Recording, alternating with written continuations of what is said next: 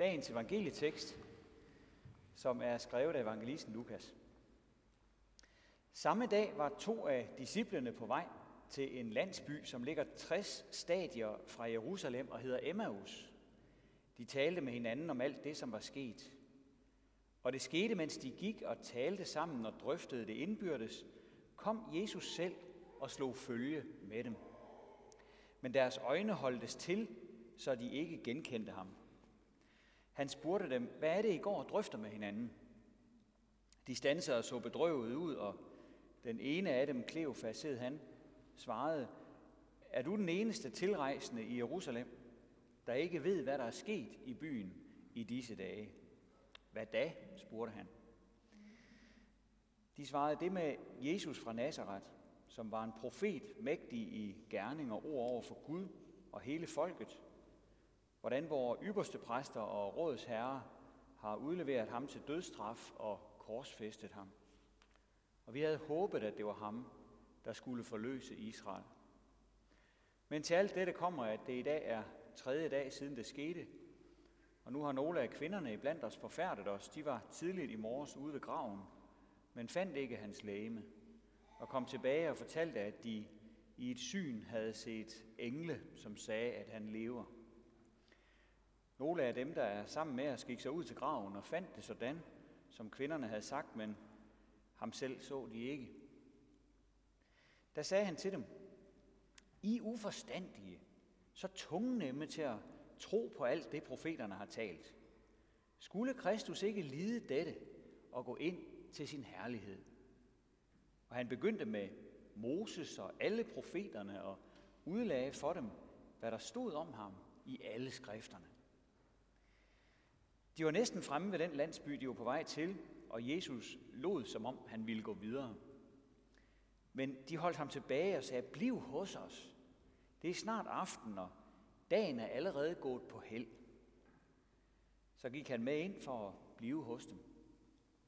Og mens han sad til bord sammen med dem, tog han brødet, velsignede og brød det og gav dem det. Da åbnedes deres øjne, og de genkendte ham. Men så blev han usynlig for dem. De sagde til hinanden, brændte vores hjerter ikke i os, mens han talte til os på vejen og åbnede skrifterne for os. Og de brød op med det samme og vendte tilbage til Jerusalem, hvor de fandt de elve og alle de andre forsamlet, som sagde, Herren er virkelig opstået, og han er set af Simon.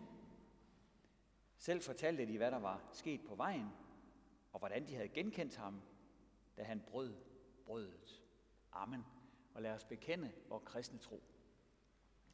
Vi forsager djævlen og alle hans gerninger og alt hans væsen. Vi tror på Gud Fader, den almægtige, himlens og jordens skaber. Vi tror på Jesus Kristus, hans enborne søn, vor Herre, som er undfanget ved Helligånden, født af Jomfru Maria, pint under Pontius Pilatus, korsfæstet, død og begravet, nedfart til dødsriget, på tredje dag opstanden fra de døde, opfart til himmels, siddende ved Gud Faders, den almægtiges højre hånd, hvorfra han skal komme at dømme levende og døde. Vi tror på Helligånden, den hellige almindelige kirke, de hellige samfund, søndernes forladelse, kødets opstandelse og det evige liv. Amen.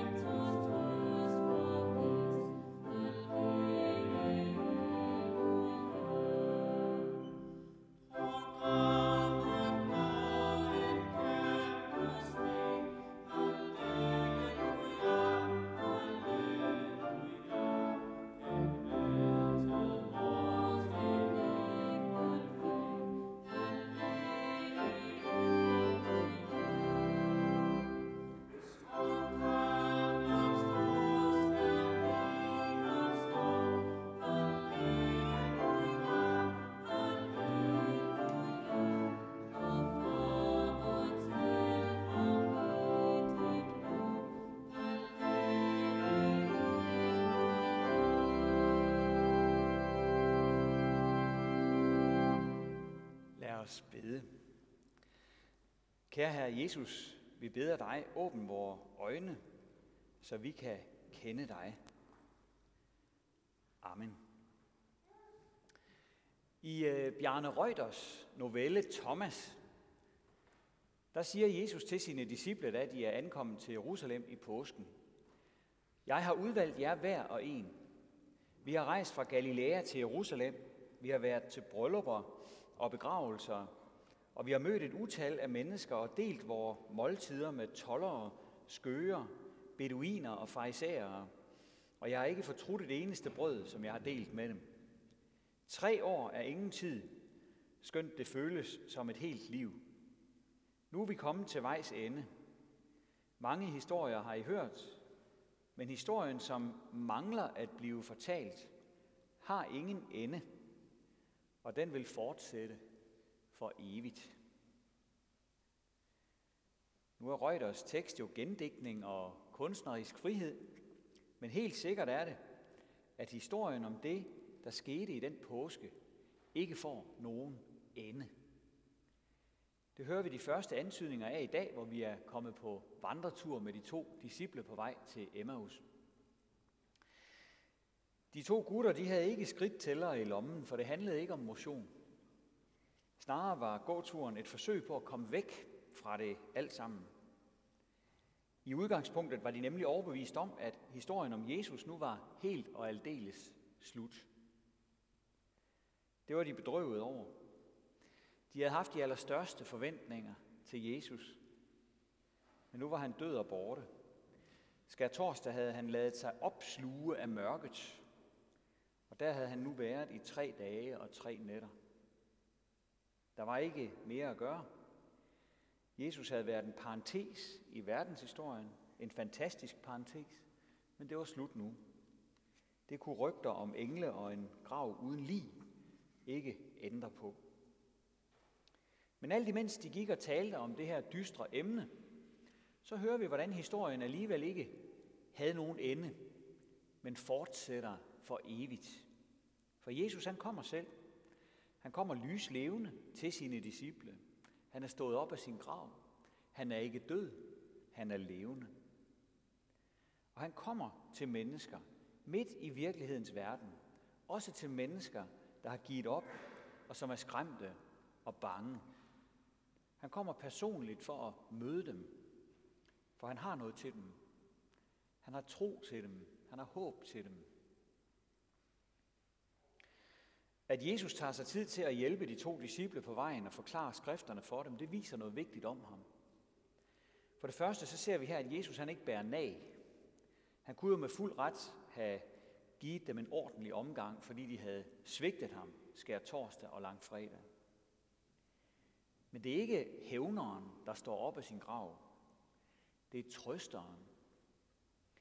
Når Jesus efter sin opstandelse går ud og opsøger sine disciple, så er det for at give dem troen og modet igen.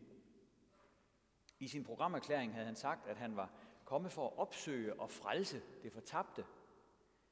Og nu viste han, at ingen og intet kunne lægge hindringer i vejen for det. Ikke engang døden. Da Jesus har besejret den, så begiver han sig ud til fortabte og nedtrykte mennesker. Han vil vise dem, hvem han er, så de kan få fornyet tro, nyt håb og kærlighed af ham. Når Jesus opsøger og frelser fortabte mennesker, så bruger han to redskaber. Han bruger Guds ord, og han bruger sakramenterne.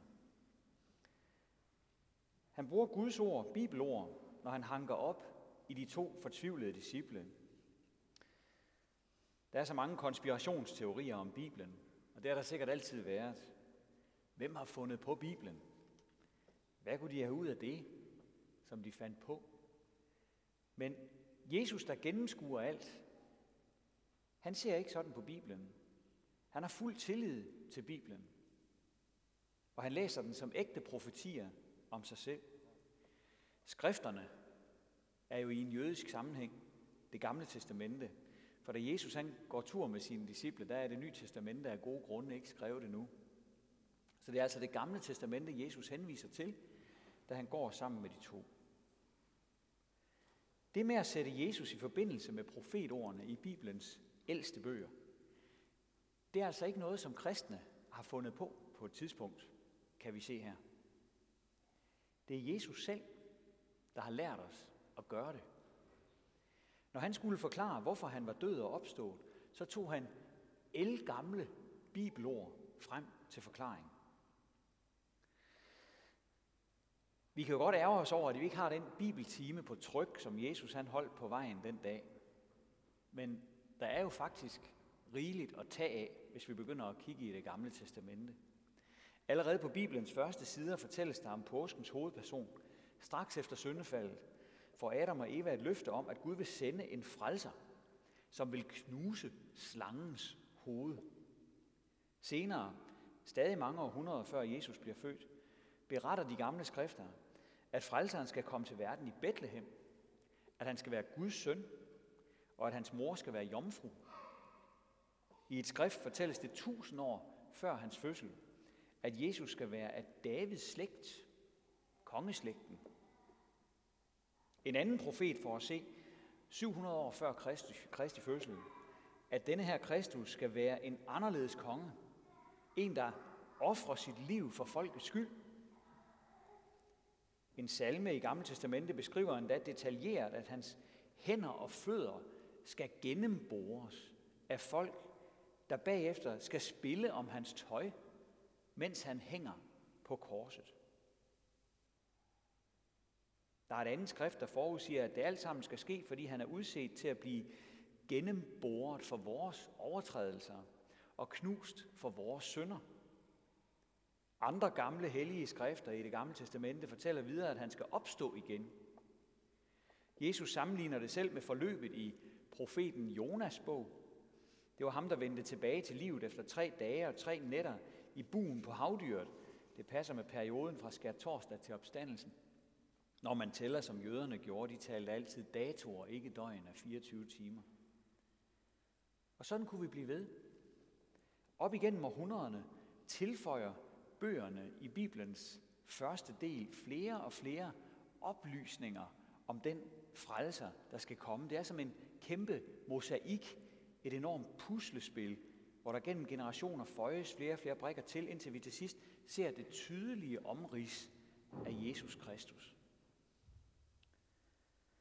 Og på vejen til Emmaus, der viser Jesus hele puslespillet, hele mosaikken frem for de her disciple, han går sammen med.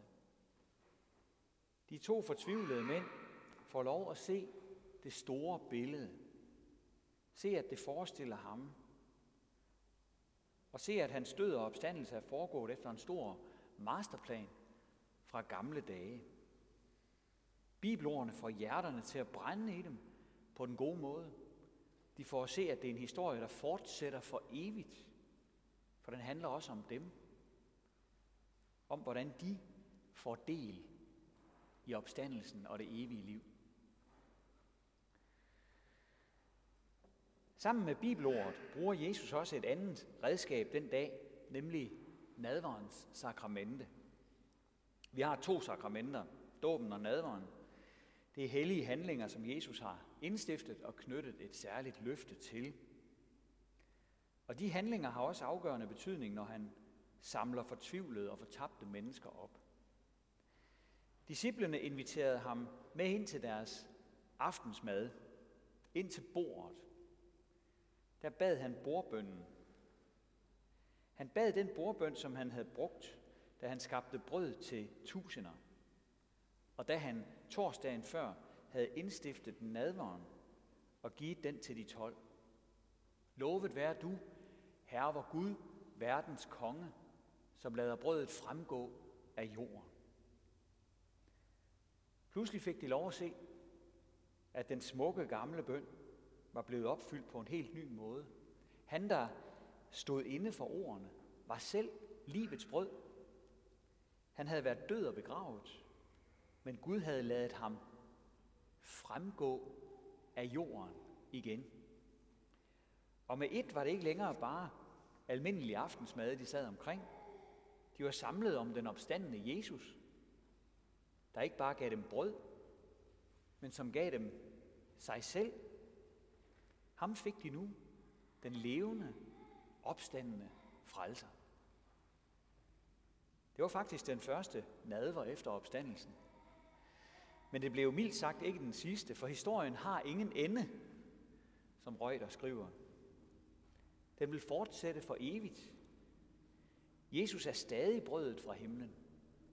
Gud har lavet ham gå frem af jorden påskedag, og han er gået frem i verden for at mætte dem, der hungrer efter tro og håb og kærlighed. Han er livets brød, der har det alt sammen til os. De gamle bibelord og bønder bliver dukfriske, sprællevende, når han taler dem ind i vores hjerter. Og brødet bliver sprængfyldt af liv, når han giver os sig selv. Han er til stede. På begge måder viser han os, at han selv er ordet, der bærer verden, og som også bærer os. Og her er den egentlige grund til at gå til Guds tjeneste. Vi får Jesus selv, Guds levende ord. Han, der gik frem af jorden, kommer for at styrke os og bære os. Han kommer for at give os nye kræfter og tro og håb og kærlighed. For det er jo ikke kun noget, der hører fortiden til, det her. Historien har ingen ende. Den vil fortsætte for evigt. Også lige nu. Også lige her. Her, hvor vi er samlet i hans navn, og hvor han har lovet at være midt i blandt os. Ære være faderen og sønnen og helligånden, som det var i begyndelsen, så også nu og altid og i al evighed. Amen. Og lad os rejse os og med apostlen tilønske hinanden. Hvor Herres Jesu Kristi nåde, Guds og Fars kærlighed og Helligåndens fællesskab være med os alle.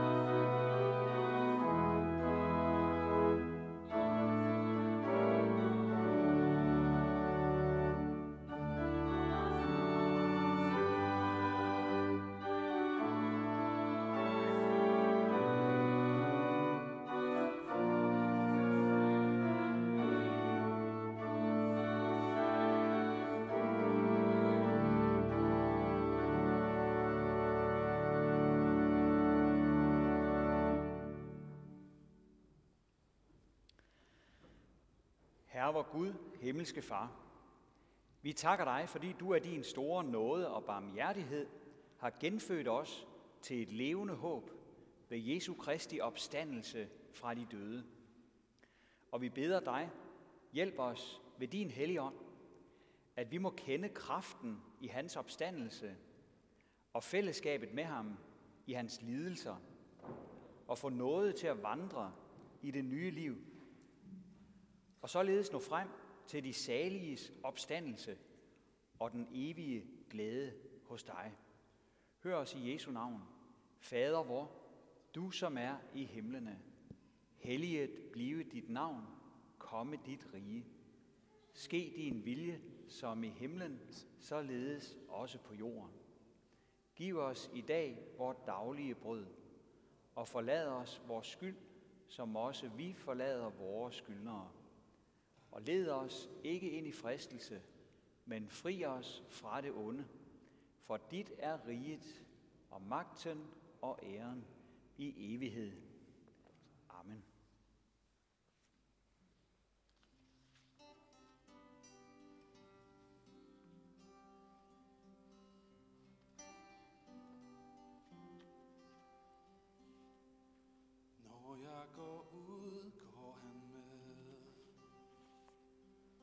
Stil når de storme, der tror min fred. Ser ham i ordet, hvor Herren er nær. Han er ikke gemt i graven, men er lige her. Jeg ser, når han viser sig. Når jeg går, baner han en. Jeg tror på en Gud, der er nær. Jeg tror på en Gud, der er her. Hyrden, der bærer.